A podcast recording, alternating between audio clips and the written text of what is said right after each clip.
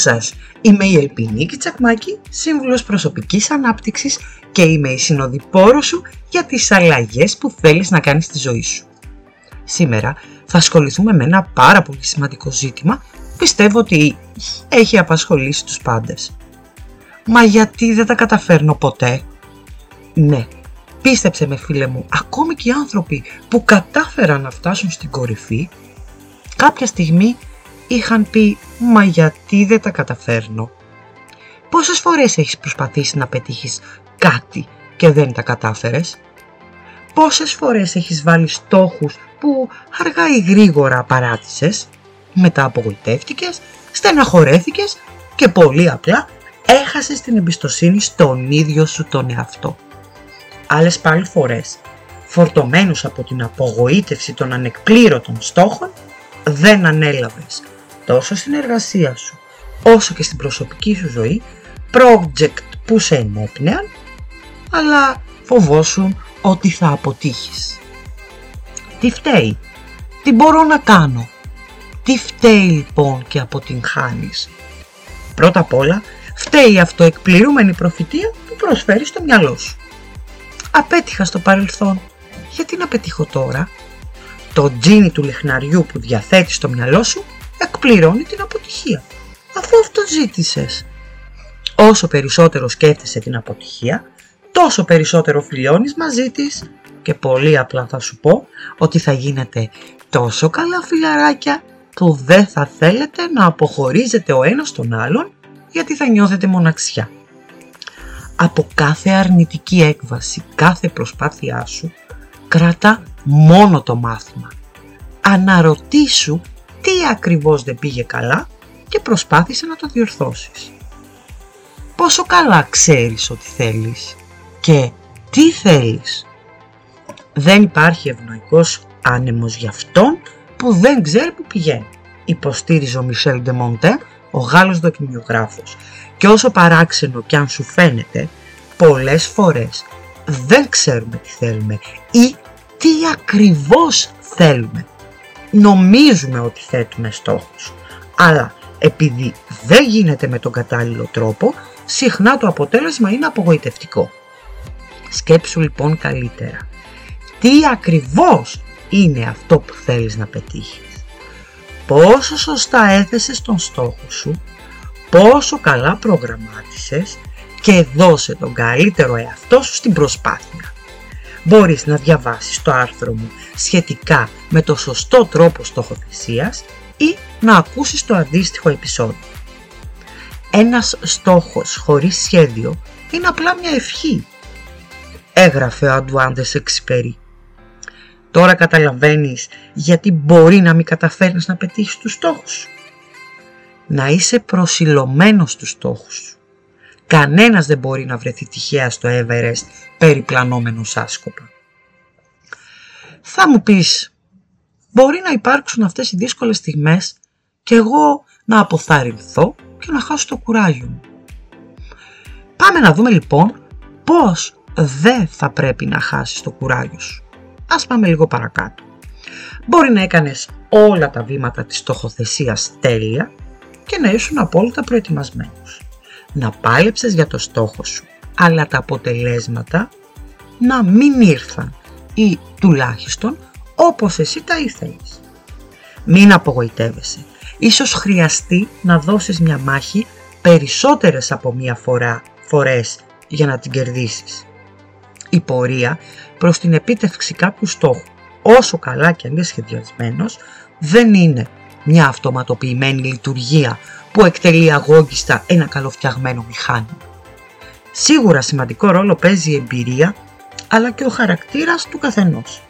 Ακόμη όμως και ο πιο καλοεκπαιδευμένος στρατιώτης που διαθέτει τη σκληρή προσήλωση μπορεί να χάσει το μονοπάτι. Καλό θα ήταν να είσαι προετοιμασμένος. Θα σου δώσω κάποιους λόγους, αλλά και τρόπους να συνεχίσεις τον δρόμο που θα σε οδηγήσει στην επίτευξη των εξαιρετικών σου στόχων. Όλοι οι στόχοι είναι εξαιρετικοί.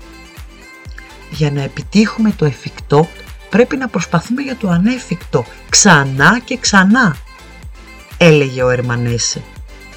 Πάμε λοιπόν να σου δώσω κάποιες πολύτιμες σκέψεις για το πώς θα αντιμετωπίζεις τις δυσκολίες που θα συναντήσεις κατά τη διάρκεια της διαδρομής σου προς την επίτευξη του εξαιρετικού σου στόχου. Πρώτον, όλα περνούν και πάντα αλλάζουν. Οι δύσκολες εμπειρίες δεν κρατούν πολύ, όμως οι υπομονετικοί και σταθεροί άνθρωποι αντέχουν πάντα. Από σένα εξαρτάται πόσο αντέχεις και τον τρόπο να αλλάξεις μια κατάσταση προς το καλύτερο. Άκου μια φράση πολύ γνωστή που συνήθως όμως μας τη λένε οι άλλοι. Θα περάσει κι αυτό. Είναι μια πολύ δυνατή έκφραση που μπορείς να χρησιμοποιείς εσύ στον εαυτό σου για τον εαυτό σου. Δεύτερον, κάθε φαινομενικά τρομερή κατάσταση έχει και θετική πλευρά. Μόνο όταν κοιτάζουμε πίσω στη ζωή μας μπορούμε να συνδέσουμε τις τελίτσες και να διαπιστώσουμε τη σοβαρότητα μιας κατάστασης. Όταν καταφέρουμε να ξεπεράσουμε κάποια αντιξοότητα, αυτό μας κάνει πιο δυνατούς, πιο σοφούς και πιο συνειδητούς. Συνεπώς, η δυσκολία μπορεί να γίνει ευλογία, αν σε βοηθάει να εξελιχθείς. Δεν είναι πρόβλημα, αλλά ανταμοιβή. Μην αφήνεις τη δυσκολία που θα συναντήσεις στον δρόμο σου να σε βγάλει, να σε εκτροχιάσει εντελώς από τον δρόμο σου προς την επίτευξη του στόχου σου. Τρίτον, οι δυσχέρειες εμφανίζονται για να δοκιμάσουν πόσο επιθυμούμε να υλοποιήσουμε τα όνειρά μας. Πάντα προσπάθεια, πάντα αποτυχία. Δεν πειράζει. Προσπάθησε ξανά, απότυχε ξανά, απότυχε καλύτερα. Υποστήριζε ο Ιρλανδός νομπελίστας Σάμουαλ Μπέκετ, θέλοντας να υπερτονίσει την ανάγκη προσήλωσης στον στόχο. Όταν αισθανθείς ότι θέλεις να τα παρατήσεις, τότε είναι ακριβώς αυτή η στιγμή που πρέπει να προχωρήσεις. Θεωρείται ότι οι άνθρωποι οι οποίοι πέτυχαν σε οποιοδήποτε τομέα της ζωής, το κατάφεραν μια και εξώ, ο δρόμος τους ήταν στρωμένος με ροδοπέταλα. Δεν απέτυχαν. Σας πληροφορώ ότι και αυτοί απέτυχαν. Ξαναπροσπάθησαν, ξανααπέτυχαν, αλλά ξαναπροσπάθησαν, και αυτό που έκανε τη διαφορά και τελικά κατάφεραν να πετύχουν το στόχο τους ήταν ότι δεν σταμάτησαν ποτέ να προσπαθούν, προσιλωμένοι στο στόχο τους. Τέταρτον, το σκοτάδι κρύβει ευκαιρίες. Όταν οι ηθοποιοί ξεχνούν τα λόγια τους, ε, το ονομάζουμε έπαθα σε ντόν. Εμείς εδώ, όταν θα φτάσεις στο σημείο που αισθάνεσαι ότι ο δρόμος σου οδηγεί σε αδιέξοδο και όχι προς το στόχο σου, ας το ονομάσουμε σκοτάδι. Ναι, μπορεί κάποια στιγμή της διαδρομής να θεωρήσεις ότι δεν μπορείς να φτάσεις στον τελικό σου δρόμο, στην τελική σου ευθεία, στον τελικό σου στόχο, γιατί ο δρόμος που επέλεξες είναι απλά αδιέξοδο. Φαντάσου ότι μέσα σε αυτό το απόλυτο σκοτάδι έχεις στη διάθεσή σου έναν φακό και το φως του πέφτει προς μία κατεύθυνση. Εκείνο το φωτισμένο σημείο είναι αυτό το οποίο βλέπεις και θεωρείς ότι είναι το αδιέξοδο. Αν μετακινήσεις τον φακό σου και προς άλλα σημεία, τότε θα δεις και άλλα πράγματα να εμφανίζονται. Προσπάθησε λοιπόν, όταν θα συναντήσεις το σκοτάδι, να μετατοπίσεις το φακό του μυαλού σου προς άλλες κατευθύνσεις. Και πρώτον, σίγουρα θα ξεκολλήσεις από το βάλτο, αλλά ίσως ανακαλύψεις και άλλες ευκαιρίες που δεν είχες δει έως τώρα. Απλώς ξεκόλλα. Έκτον, ο ήρωας ξεπηδάει από τη μάχη. Πιστεύω ότι όταν ήσουν μικρός παρακολουθούσες κάποια ταινία ή σειρά που πρωταγωνιστούσε ο αγαπημένος σου ήρωας και μετά φαντασιωνώσουν ότι ήσουν εσύ αυτός. Στην περίοδο του καρναβαλιού επέλεγες μάλιστα να φοράς τη στολή του, να λες τα λόγια του και να μιμείσαι τις κινήσεις του. Μα πόσο δημιουργικό είναι το μυαλό των παιδιών. Πρέπει να θυμάσαι ότι ο χαρακτήρας που φανατικά ακολουθούσες περιβάλλον προβάλλονταν ως ήρωας, έτσι. Αλλά ως ήρωας γιατί? Γιατί έκανε κάποιο κατόρθωμα. Δώσε λοιπόν και εσύ τη μάχη σου για τους δικούς σου στόχους. Και κάθε φορά που θα καταφέρεις να νικάς τις δυσκολίες σου, θα γίνεσαι ο ήρωας της δικής σου ζωής. Όλοι μπορούμε να γίνουμε ήρωες χωρίς τις υπερδυνάμεις των παιδικών μας ηρώων, αλλά με το υπερόπλο της θέλησής μας. Έβδομο. Μα γίνεται χωρίς περιπέτεια? Σκέφτηκες πως θα ήταν ε, μια ζωή που όλα θα κυλούσαν τέλεια? Γιατί όχι, θα μπορούσες να μου πεις. Μα και στο μικρό σπίτι στο λιβάδι, αν θυμάμαι καλά γιατί μάλλον δεν το παρακολούθησα ποτέ, δεν υπήρχαν αναποδιές. Φυσικά, καλά θα ήταν οι αναποδιές να ήταν μικρές και εύκολα αντιμετωπίσιμες, αλλά όπως κι αν είναι, εσύ να κληθείς να τις αντιμετωπίσεις. Το στρες και η πίεση, και φυσικά στο συγκεκριμένο σημείο εννοώ σε φυσιολογικά επίπεδα, αλλάζουν τη βιοχημία του σώματος. Οι χημικές ουσίες που εκρίνονται στον οργανισμό μπορούν να μας κάνουν πιο δημιουργικούς, πιο διεκδικητικούς και πιο αποδοτικούς. Μπες λοιπόν στην περιπέτεια και αντιμετώπισε με τόλμη τις δυσκολίες. Σίγουρα μπορείς. Να σου δώσω και κάποιους άλλους λόγους. Να σου δώσω επίσης και κάτι άλλο που χρειάζεται να σκεφτείς. Θέλω να θυμάσαι λοιπόν όλα τα ακόλουθα κατά τη διάρκεια της διαδρομής σου για την επίτευξη του εξαιρετικού σου στόχου. Θέλω να δείχνεις έντονη αδιαφορία για τις επικρίσεις. Μπορεί, μάλλον σίγουρα, στο δρόμο σου για την επίτευξη του στόχου σου, όποιος και αν είναι αυτός, να συναντήσεις τις ειρήνες που με το τραγούδι τους να σε παρασύνουν. Κάνε πολύ απλά ό,τι σοφά έπραξε ο Οδυσσέας. Κλείσε τα αυτιά σου. Αν είσαι σίγουρος για αυτό που επιθυμείς, εσύ θα είσαι και μόνο εσύ ο κριτής. Μην επιτρέψεις σε κανέναν να σκοτώσει το όνειρό σου. Οι άλλοι μπορεί να σε σταματήσουν προσωρινά. Εσύ είσαι ο μόνος που μπορεί να το κάνει όμως μόνιμα. Κάτι ακόμη. Συντονίσου με το εσωτερικό σου παιδί. Πάντα υπάρχει το παιδί μέσα μας. Ξύπνησέ το και χρησιμοποίησε την περιέργειά του. Σε κάθε σου βήμα κάνε τις παιδιάστικες μα διόλου ανόητες ερωτήσεις. Γιατί, τι, πώς, πόσο, πότε, μήπως. Και πάλι από την αρχή. Γιατί, γιατί. Το περίεργο παιδί θα ζητάει διαρκώς απαντήσεις και θα σε βάζει στη διαδικασία να απαντάς διαρκώς. Με αυτόν τον τρόπο θα βρίσκεσαι σε εγρήγορση, ενώ παράλληλα ο εγκέφαλός σου θα σου δίνει απαντήσεις που ίσως δεν είχε σκεφτεί έως τότε. Κάτι ακόμη. Αρνήσου να συναναστραφείς με αρνητικούς ανθρώπους όταν βρίσκεσαι στη διαδικασία επίτευξης του εξαιρετικού σου στόχου. Γενικά βέβαια θα πρέπει να απομακρύνεις τους ανθρώπους που σου δημιουργούν αρνητισμό. Ειδικά όμως όταν χρειάζεσαι δύναμη για να ελοποιήσεις τον εξαιρετικό σου στόχο. Δεν εννοώ βεβαίως να γίνεις αντικοινωνικός, ούτε να διώξεις ανθρώπους από τη ζωή σου. Μπορείς με εύσχημους τρόπους απλώς να μην τους συναναστρέφεσαι. Ή αν αυτό είναι ανέφικτο, παραδείγματος χάρη, είναι ένας συνάδελφος ή ένας συνεργάτης, προσπάθησε να εξοπλίσεις τον εαυτό σου με μια νοητή ασπίδα, η οποία θα σε προστατεύει από κάθε αρνητική επιρροή. Αντίθετα, επίλεξε με σοφροσύνη τους ανθρώπους που σε περιβάλλουν και σου μεταδίδουν θετική ενέργεια.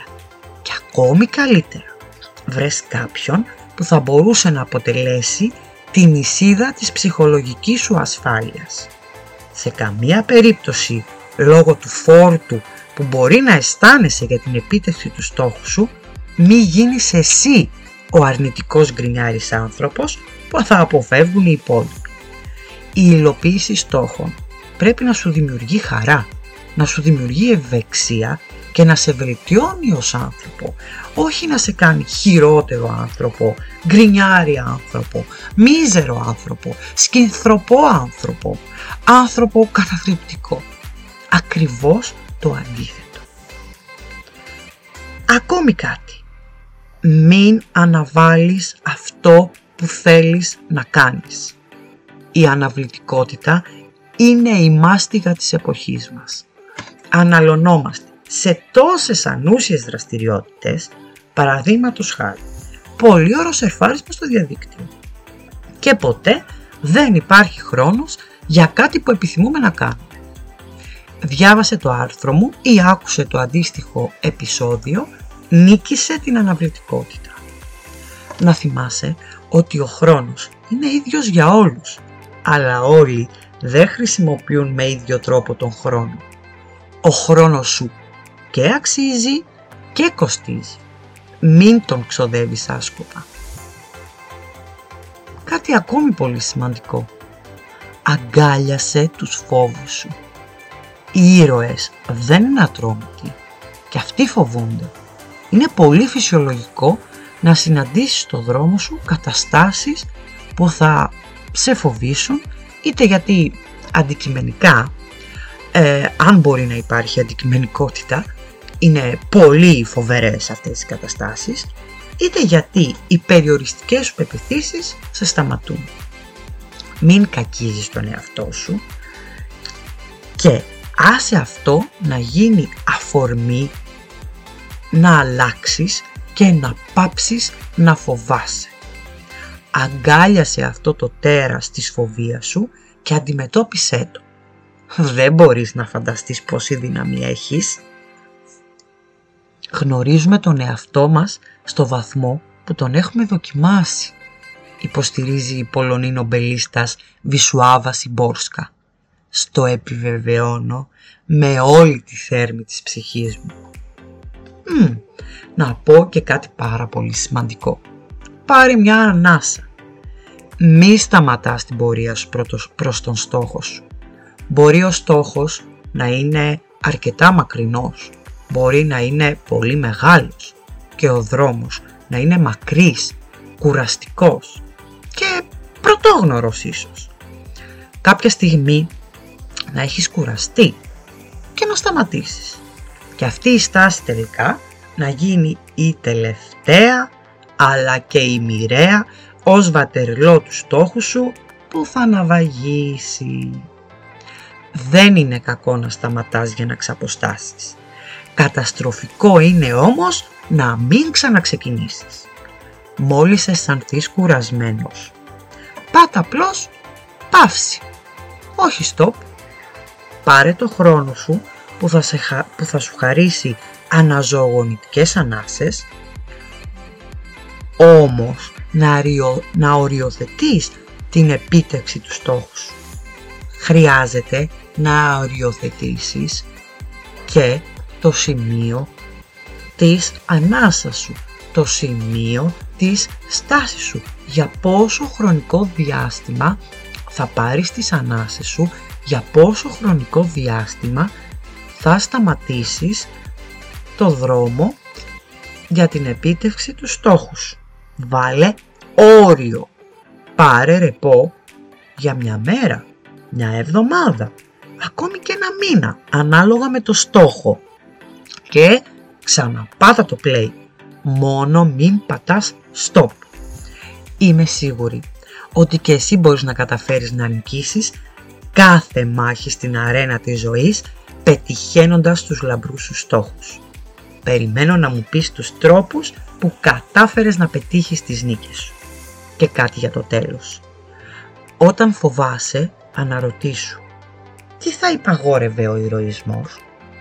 Όταν ανησυχείς, σκέψου. Πώς θα φερόταν κάποιος με αυτοπεποίθηση? Όταν θυμώνεις, αναρωτήσου. που μπορώ να δείξω κατανόηση. Να μην ξεχνάς ότι είσαι μοναδικός και μπορείς να απελευθερώσεις τη λάμψη του εξαιρετικού εαυτού σου. Είμαι η Ελπινίκη Τσακμάκη και είμαι η coach της δικής σου νίκης.